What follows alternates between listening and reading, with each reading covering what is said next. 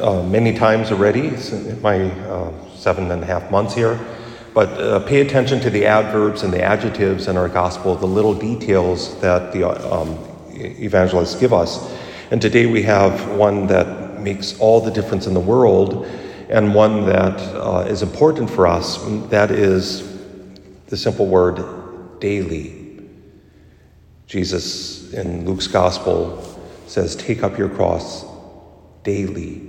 And why, why is that important? Because there, and, and, maybe in the days of Jesus it was true, but now there certainly is uh, there's a mode of, of um, ethical philosophy, which is, when it comes down to it, is rather unethical.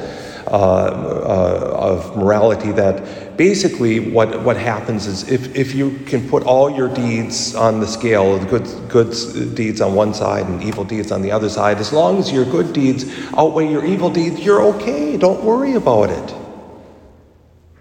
It's a, almost a heresy. I wish a word defined a heresy of the fundamental option. That as long as you fundamentally follow the Lord, you're okay. Don't worry. There's a problem with that. It contradicts Scripture. That there is a thing called sin. And sin condemns us. Now, should we be terrified? No, of course not. Because the evil deeds we commit by sin can be wiped out by God's grace.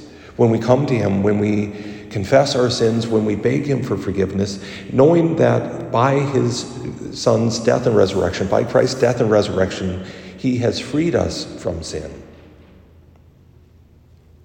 But every mortal sin condemns us to death in eternity away from God. It's not enough just to say, well, I picked up my cross once. I, I, I, you know, I, I, didn't like it, so I put it down and, and I walked away from it. But I picked it up once. But take up your cross, right? Matthew's gospel? No, Luke reminds us daily. And I think Matthew, that's the point of Matthew's gospel too. Take up your cross and keep carrying it. Sometimes it's hard, sometimes it's difficult. And especially in a world that works against us, in a world that throws out temptation time and again, in a world that uh, is filled with so many good things. I teased yesterday somebody, I said, I'll take you all out to a steak dinner right now. Oh, that's right, it's Ash Wednesday. It's fasting and no meat. Oh, darn. But there, there is a world that's filled, this world is filled with so many good things. And if our attention is taken away from God for those good things, or we fall headlong, as St. Augustine would describe, falling headlong into those created things without remembering the Creator. We don't take up our cross. And today, in this first reading, we have Moses standing before the people. Choose this day the blessing or the curse. And th- those seem, seem harsh, and, and uh, I, I have a feeling if Moses would stand in, in uh, certain parts of the world today, especially in certain certain cities, and he would do the same thing. He'd be run out of town. How dare you make us choose? The blessing or the curse? Life or death? No, we want it all. Well, we don't want that God thing, but you know, if we can have eternity in, in, in, in bliss, that would be wonderful. And that's what Moses is talking about. His, uh, his blessing and curse, though, is a little bit more earthy. When you read the Old Testament, the blessing is always experienced in this world. If we follow God, Moses is saying in that reading, if we follow God, we will have a long life in this world. We will have a good life in this world. But if we don't follow God, it will be misery.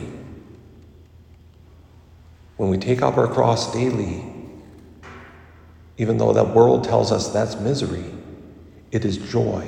Why? Because God is with us. And it begins with following the Lord, who says he must suffer and die. It begins by remembering that he is the one who takes away sin.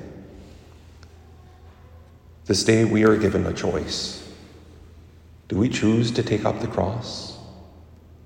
Do we choose to accept what God has asked us to accept? Each of us our own cross. Do we choose to follow Him and to, to acknowledge that we have sinned and come back to Him for forgiveness?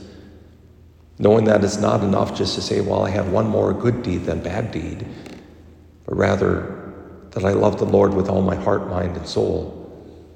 That I strove to take up my cross daily. With every choice I made, I chose Him. I choose Him again. I choose Him because that's where the blessing is found.